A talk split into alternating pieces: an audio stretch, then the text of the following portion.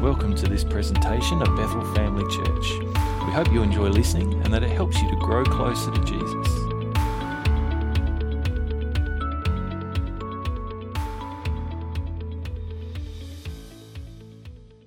A favourite verse for, for many people talks about how God has a plan for us, a plan for, to give us hope and to give us a future there's a, a, an interesting. If you've got your Bible, why don't you turn to Luke chapter 12? We'll put it on the screen as well. But Jesus tells a parable uh, about a foolish man.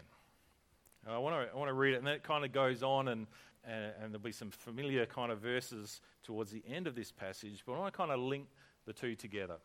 Uh, it's Luke 12, uh, starting at verse 16. It says, And Jesus told them this parable. He said, The ground of a certain rich man yielded an abundant harvest. Yeah, sounds good, doesn't it? Awesome. He thought to himself, What shall I do? I've no place to store my crops. Then he said, This is what I'll do. I'll tear down my barns and build bigger ones. Sounds like a good plan, doesn't it?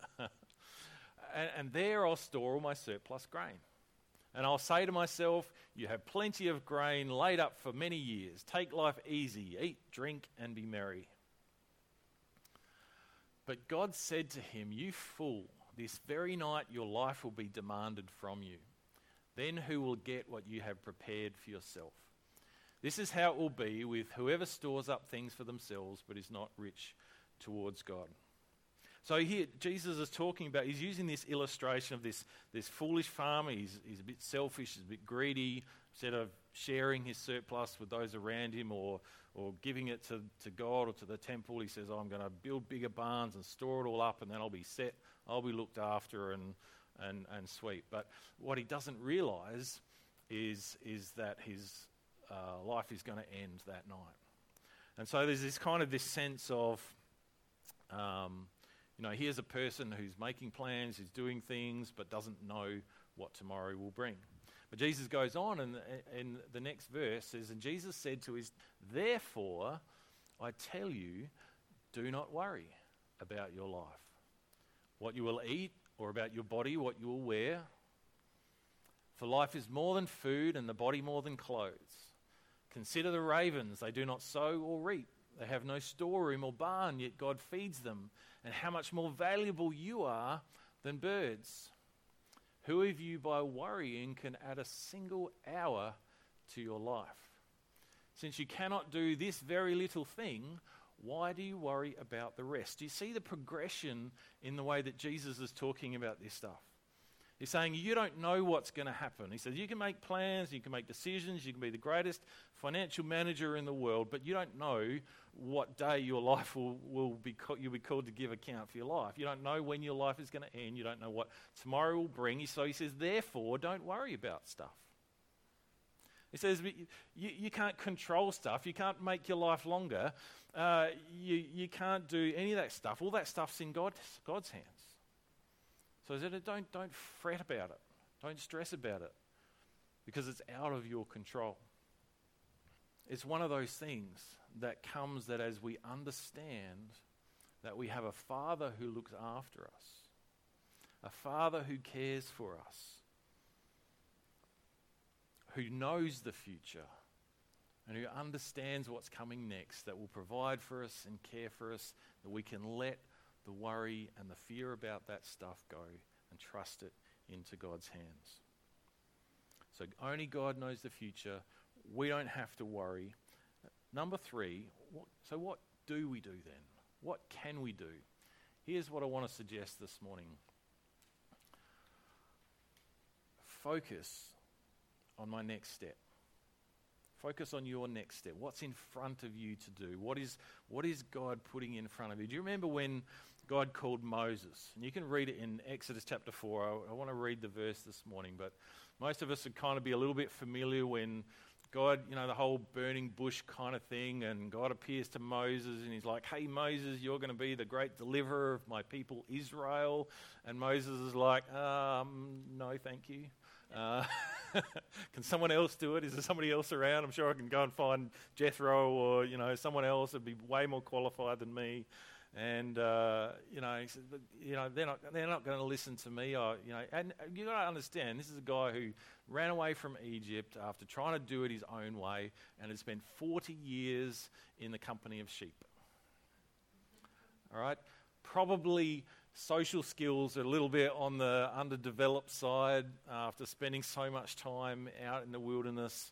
I'm not sure that sheep are great conversationalists or, you know, have wonderful social etiquette. He probably didn't smell that great, but that's beside the point, you know. But, but he basically lists off all these reasons why it, it won't work and he can't do it.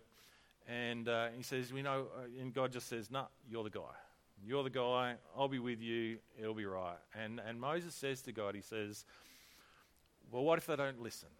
What, what do I do if I get there and I say what you've told me to say and they don't listen to me. They say, Who are you? You're a nobody, whatever. What does God say to Moses? He says, What is in your hand? And he gives him these signs. You know, with the, the staff that turns into the snake, and he can make leprosy appear on his hand when he puts it into his cloak, which is a little bit of a scary kind of thing. Not that the snake thing isn't scary, but you know, but but boy, God said, and and sometimes you know, there, has been moments in my life where God's kind of echoed those words back to me and I've said, God, but what do I do? What if this doesn't work out? Um, you know, what, what, what am I supposed to do in this situation? And God has kind of said, what's, what's in your hand? What have you got right now that you can use for me? What, what have you got right now? And I think this is one of the things that, that God is wanting to encourage us with this morning, wanting to challenge us uh, and say to us this morning is what is in front of you right now that you can do? I don't have to know all of God's plan. I don't have to know how it's all going to work out. I don't have to know the final outcome because I can trust that God knows that stuff. But what I, what I do know is, is that God wants me to just take that next step. And usually, if we're listening, if we've got ears to hear and eyes to see, God will make very clear what He wants us to do right now. Sometimes we don't like it, Sometimes we keep waiting in hopes that we'll get a, a, a better option. Uh, you know, what's option B, God? Or how, how, about option C? Yeah, you know, um, I'm kind of kidding a little bit, sort of. A few weeks ago, Haley's message, when Haley shared, she talked about letting our light shine. Talked about this same kind of idea. What can you do? And it's not about you per se, it's not about how good you can be or how much difference you can make. Letting our light shine is about letting people see Christ in us. Paul talks about uh, in 2 Corinthians chapter 4, he talks about how we have this treasure in earthen vessels, in jars of clay, in, in, in containers that are ordinary and, and not exciting in any particular way, standard, ho hum, run of the mill, see a million of them every day kind of vessels. But inside, there is an absolutely magnificent, priceless treasure. And you and I are a little bit like that, aren't we? In and of ourselves, there's not really that much that we've got to offer the world around us in and of ourselves. We're the earthen vessels, we're the jars of clay, but because we have Christ in us, the hope of glory, you know, this amazing kind of, uh, you know, light that shines out from us, the hope of the world. That is what we have to offer to our community. That is what we need people to see is not us and how good we are because we did this or we did that or whatever, but we need people to see Christ in us. And so, what we what we need to be doing, our, our, our, next step, the next looking at, you know, what's the next right thing is about how can we help somebody else to see Christ in us? How can we point someone to Jesus? Ultimately, we don't know what this year is going to hold for ourselves, for our families. Well, we can have, we could make some guesses, we could make some predictions. Probably some of those might be right. Some of those might be wrong, um, but they're just guesses, aren't they? Only God knows what this year is going to happen for us as a church. Only God knows what's going to happen this year. Life can be unpredictable. I think, in a lot of ways, a lot of us would like 2021 to be quite different to 2020.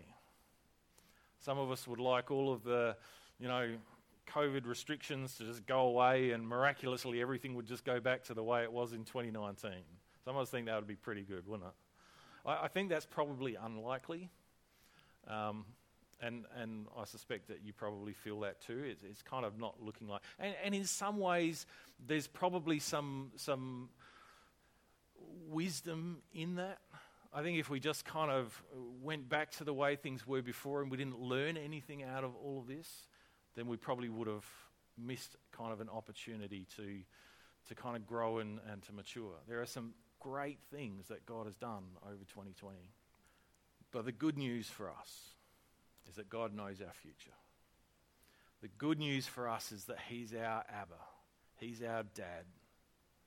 There is a level of, of intimacy and relationship and closeness that we can have with Him as our dad. We can have trust and confidence that no matter what happens this year, that He's promised that He'll be with us in it. That He will be watching over us. He will be caring for us. He will be helping us to get through the challenges and rejoice and celebrate the victories. He'll be there every step of the way. We don't have to worry. We don't have to be fearful. We can make plans and, and do our best to make good, God honoring decisions along the way with different aspects of our life, with our, our careers, with our families, with our finances, um, all those kinds of things. We can make good decisions. We don't have to be fearful and worry. We just need to focus on what God's calling us to do now. As believers, as a church, we do the next right thing. And we trust the future to the one who made it. We trust the future to the one who hung the stars at the beginning of all things. We trust the future to the one who saw us before we were formed. We trust the future to the one who numbers the hairs on our head and numbers the days of our lives in his book. We trust our future to the one who sees every tear that we cry. We trust our future to the one who calls us to be his sons and his daughters. And we go about doing things that shine that light, that shine Christ, that show Christ. We love people. We do good stuff. We share the good news with those who will listen. We live lives that are worthy of the gospel. We point people to Jesus. Let's pray. Father, it can be scary at times when we start to think about what the future might hold. Lord, past experience has shown us that life can throw us curveballs and sometimes things happen that are difficult and that we aren't prepared for. And Lord, we've been through a difficult year and um, there have been lots of those challenges. But Father, we thank you that you hold our future in your hands, that nothing takes you by surprise, nothing catches you unprepared. And Father, we thank you that you are our dad. We thank you that you are faithful, that you are trustworthy, that you know us inside and out, that you know what is for our good, and you walk through us in every situation and every circumstance that will, uh, will, will everything that will happen in our lives this year. Father, we pray that you would give us strength. We pray that you would give us courage.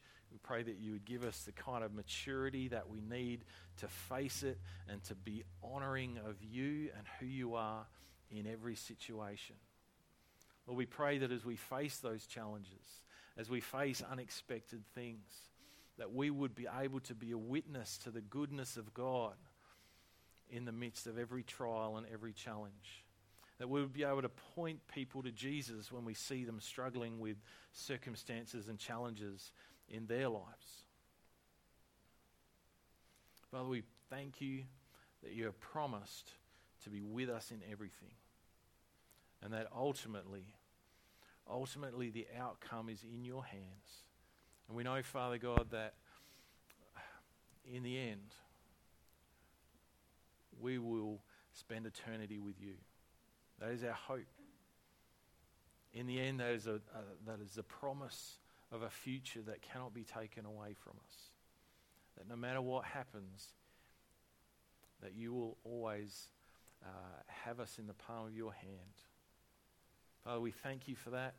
We pray that as we, we meditate on that and we, we give thanks to you for that during the week, Lord, that you will encourage us uh, and, and comfort those who need comforting and strengthen those who need strengthening for all the things that are to come. We thank you that you have a plan and a future and a hope for each one of us. We give you praise in Jesus' name. Amen.